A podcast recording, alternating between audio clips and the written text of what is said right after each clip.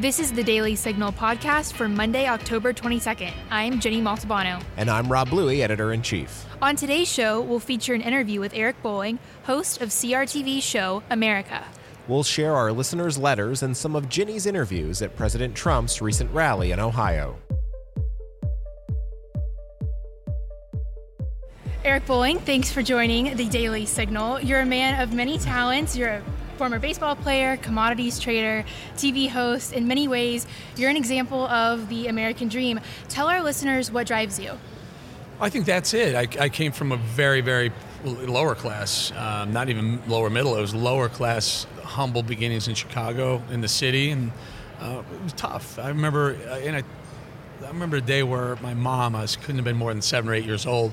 We went to a place called Valueville in Chicago, which is like a little like mini department store, kind of Kmart before Kmart. And uh, she's like, let's go get some sneakers. And I went and I got Pro Keds. And I'll never forget the look on her face um, when she told me we couldn't afford the Pro Keds. And that was like my first exposure to, wow, you know, the classes. Like we didn't have what other people had because all my friends had Pro Keds. And I think that was really the beginning of just a, a drive to want to succeed. And uh, it, it's kind of stayed with me from that day forward. So I just um, went from baseball which I would never have been able to afford college if it wasn't for baseball. Baseball to to trade my trading career, and then now into TV. So it's and then I wrote a couple of books on the way. So it's it's um it's a drive that started very young. That's what motivates me to, to continue. Eric, you launched your show on CRTV on July 4th of this year. It's called America. Tell us how it's going in the past yeah, few months. By the way, we launched it on the rooftop at Heritage. That's right. And it's been amazing. So we're four months and a week into it, and it's just doing great. I mean, just the pe- people are loving it. What we what we do is it's almost like the parts unknown, that Anthony Bourdain type show for politics in D.C. So we're going into Congress people, congressmen and women, and senators' offices. We'll go and just talk to them about the topics of the day. We'll go in the Supreme Court when, when Kavanaugh. I would spend time in the middle of all the protests. So I go around DC with the whatever the topic of the day is and just talk to people about what's happening, and also mixing in Trump administration officials to get their side of the story. It's really been kind of fascinating to see, and it's a, it's a new education for me too because it's a digital show, and it's completely you program it completely differently than you do with a cable news show.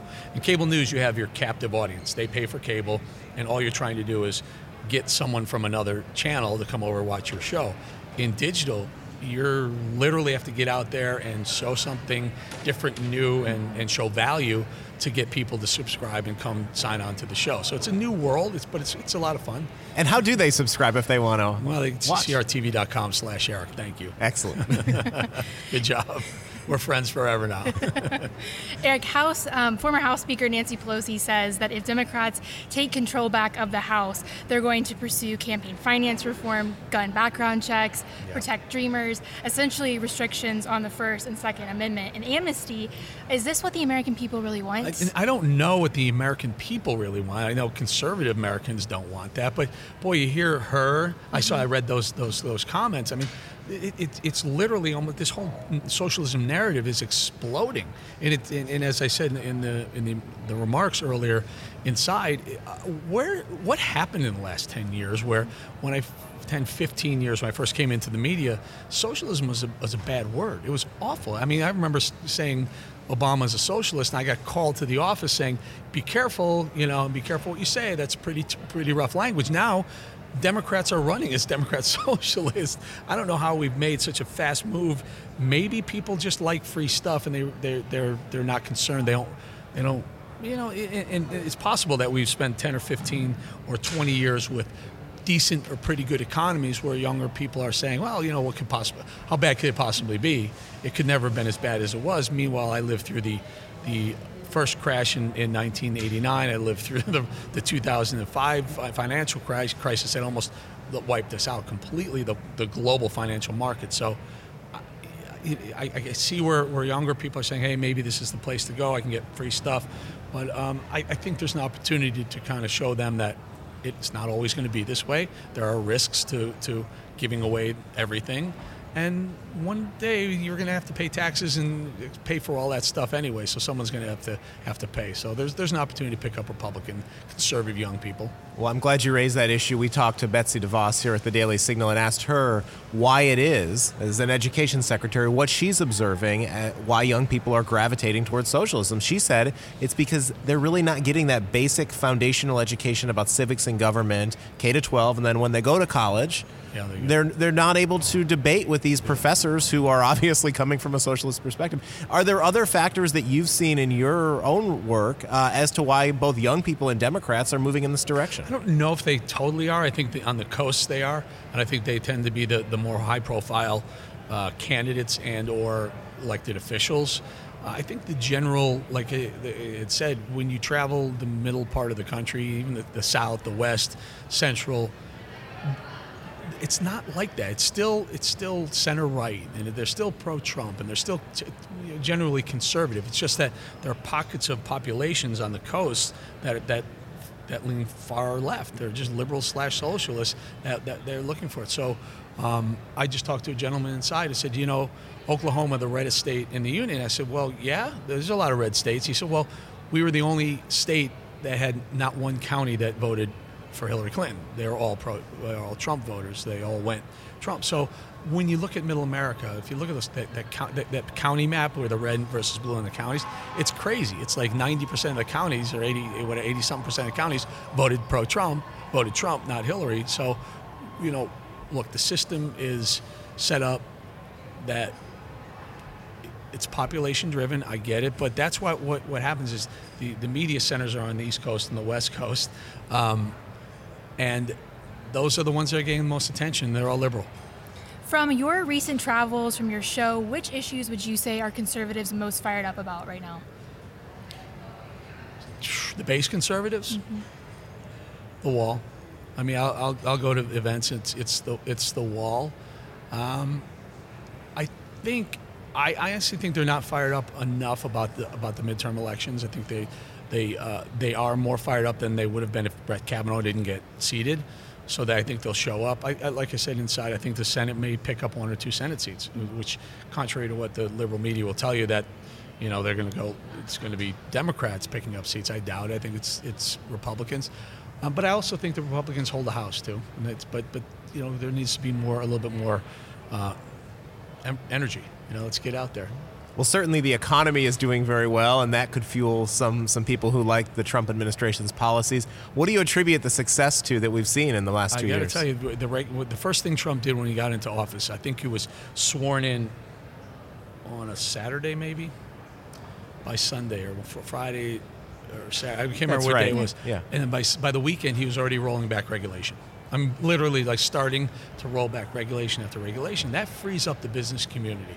There is, I can't emphasize enough how businesses, boardrooms, and I've been on the board of directors of the New York Mercantile Exchange. I spent five years on there, and you have a, a business outlook going forward a year, a five year, and a ten year plan. And when it when the when the environment is is so uh, regulatory, you know, just regulatory overblown, strangling your business, you don't plan too far ahead. You don't hire as many people as you, you look to hire or spend money on your own business. But when, when those regulations come down, where you're feeling a little bit better about being able to, to expand into a new area of, do- of business, or you spend more money on research and development, on capital investment in your own company, and then finally hiring, and that all works its way into the system on unemployment. When people are employed, they spend more. That's just that's just the, the way it is. So if economy that unemployment's falling, it's more spending, and that what that does is it raises GDP.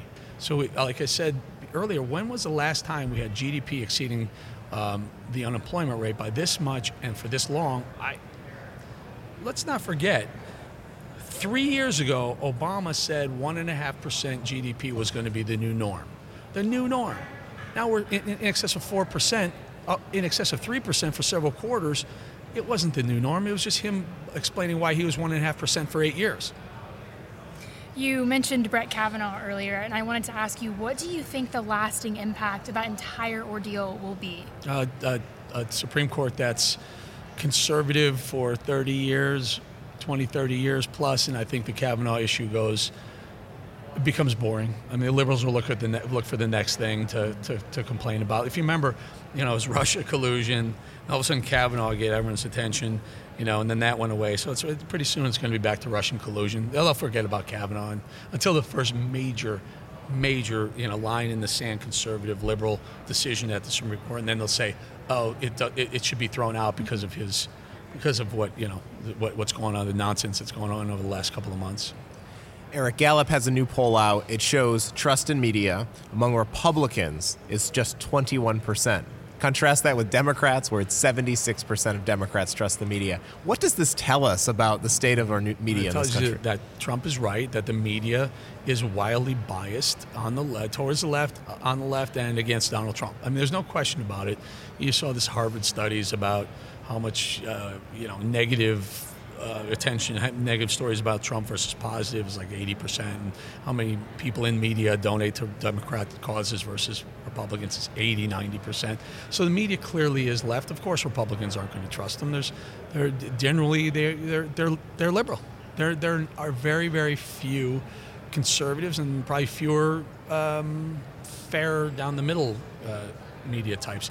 Even the news people who are supposed to be straight down the middle aren't aren't. They, they pick a side. But generally, the, the, the sway is that far. I wanted to ask you next what do you think has happened to the never Trump Republicans? President Trump has had so many wins. Do you think any of them have been swayed at all? I think never Trumpers are on, on, a, on a, slow, a slow path to destruction. Um, with the, well, so, so when Trump came in, I thought the, and they were the never Trumpers were more dangerous than the liberals. You knew where you knew where the left was uh, on Trump, but the the Never Trump crew was, was undermining and awful. When you had a Republican taking shots and, and undermining the Trump agenda, it was awful, terrible. And so I talked about, like, for example, John McCain, Jeff Flake, and Lindsey Graham, Ben Sasse, among others, were two, probably four of the most vocal Never Trumper Republican senators. Um, I talked about running against Lindsey Graham. I was going to primary. I bought a house in South Carolina to primary Lindsey Graham. Um, and I was going to do it up until its Kavanaugh hearings. He found his voice. Now, did he find his voice after McCain passed? Perhaps. Um, maybe he just didn't have the have it in him to, to, to, have that voice when, when John McCain, his very very good friend, was here to, to you know to, to keep an eye on him. Um, but I think slowly, and I saw Ben Sasse this morning on, on MSNBC, and he was kind of even almost almost pro-Trump, not quite pro-Trump, but, uh, but uh, you know not taking shots at the president anymore. These are people who are really detrimental, hurtful to the president and his candidate, his presidency, and his agenda, and now seem to be realizing that, hey, how do you argue with four plus percent GDP and under four percent um, you know, unemployment? You don't. Don't go back to your districts or your states and try and run against that. You're, you'd be, it's political suicide. So I think the Never Trump uh, portion of the swamp is draining itself. Ginny mentioned earlier your many talents. Is politician in the future then? I don't. It was. It was very close. Like if, if, if like I said, I'm, I'm, very serious. I bought the house with the express uh, purpose of running in 2020, primarying Lindsey Graham, until he was so vocal and so uh, influential in making sure Brett Kavanaugh got seated. I, I that was you know during the during the campaign uh, for presidency, I would continually implore people, conservatives, to vote for Trump who couldn't stand him just vote for him because you needed a, a conservative Supreme Court. It will outlast the Trump legacy by decades. Um, and and that came that was really the Supreme Court was the most important thing for me. Trump's my friend. I thought he would be a good businessman, and I thought the economy would do well. But for me, the, the most important reason to vote for Trump was the Supreme Court. He was the only one who was going to beat Hillary, and we needed conservatives on the Supreme Court. So when Lindsey Graham st- stepped up and put it out there, put it all on the line. I was like, you know, maybe I won't. But he is not the most loved senator in the in, in, in the union. I mean, the, you you travel South Carolina, they don't really love him that much. I think he he re-earned his, his political his, his conservative credentials uh, in the in the Kavanaugh hearing. So I decided to, to let's do something else. Congress recently passed a bipartisan opioids bill, and I know it's a close, um, it's an mm-hmm. issue that's very close to your heart following your son's death. Do you think that we're making progress on this issue? We are um, not enough, but we are. Uh, so I think we made a lot of progress, and I think Trump wants to do a lot of interesting things on the enforcement side. Um, you know, with, with the drug dealers, closing closing the border to, to illegal drugs coming across, doing some. Kirstjen Nielsen at um, Homeland Security is doing some things with the Postal Service to catch opioids as they come and other drugs as they come. So the enforcement side is doing real well. I, I, I'm very vocal about saying the administration needs some help on the on the awareness side.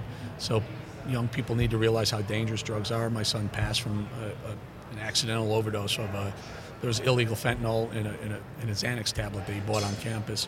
So I, I think people need young people need to understand how dangerous they are, and we need more of that. We need more, you know, PSAs on television. We need more people talking about it. And parents need to understand that it's a conversation you have to have. And really, we need to remove the stigma of opioids.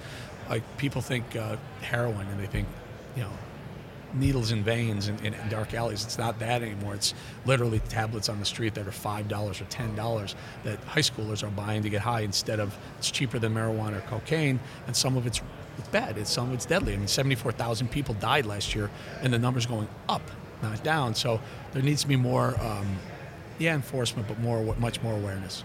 We appreciate the work that you're doing to help raise some of that awareness. I know you've appeared in some of those White House videos to help raise awareness about the issue. So thank you, Eric. We, we well, truly do appreciate it. It's not that. easy. Uh, it's not these these questions are hard, but they're they they need to be spoken about, need to be answered. So we'll continue that that path as well.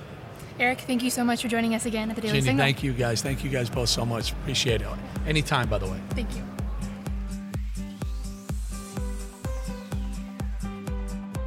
Do conversations about the Supreme Court leave you scratching your head? Then subscribe to SCOTUS 101, a podcast breaking down the cases, personalities, and gossip at the Supreme Court.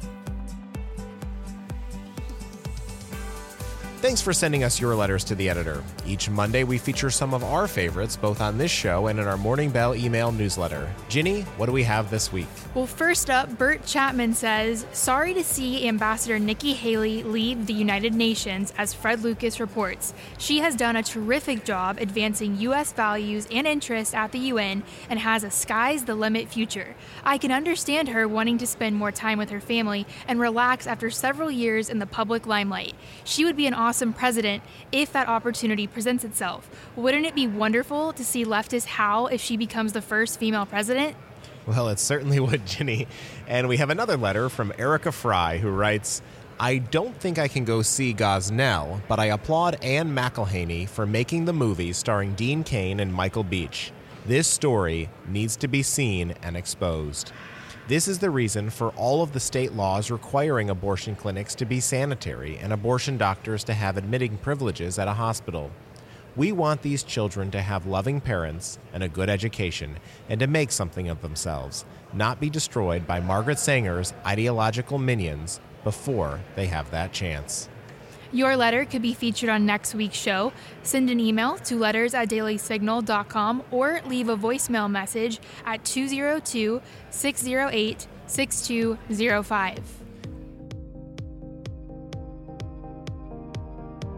I'm Rob Bluey, editor in chief of the Daily Signal. And I'm Ginny Montalbano. Each weekday, the Daily Signal delivers the Morning Bell email direct to your inbox. We created the Morning Bell to be your one stop source for credible news reporting and insightful commentary on the issues that are shaping the agenda.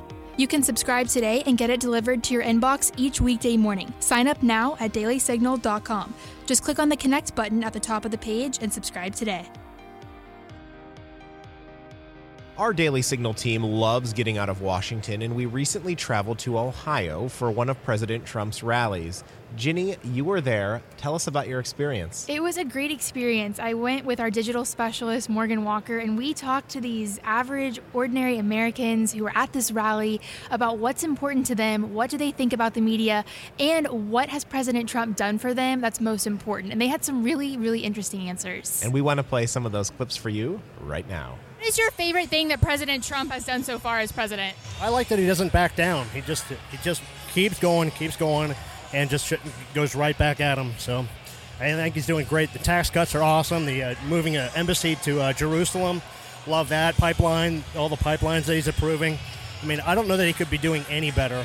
Um, probably, I think the way that he has. Um, uh, the way he's bringing all the jobs back, you know, that's the main thing. Uh, the economy unemployment, 3.2%. It's pretty phenomenal. Um, honestly, uh, his sense of humor, because, and and you know, I mean, when, it's funny because they show that as a negative, but for us, the people that have taken the time to really pay attention and get to know him, that is his sense of humor.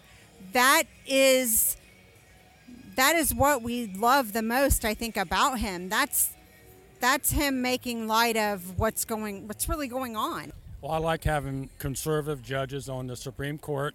Uh, I like him keeping his word about things he's going to do. You know, like he, you know, put the uh, embassy in uh, Jerusalem, and he said he'd do it. All other presidents said they would do it, and never did it.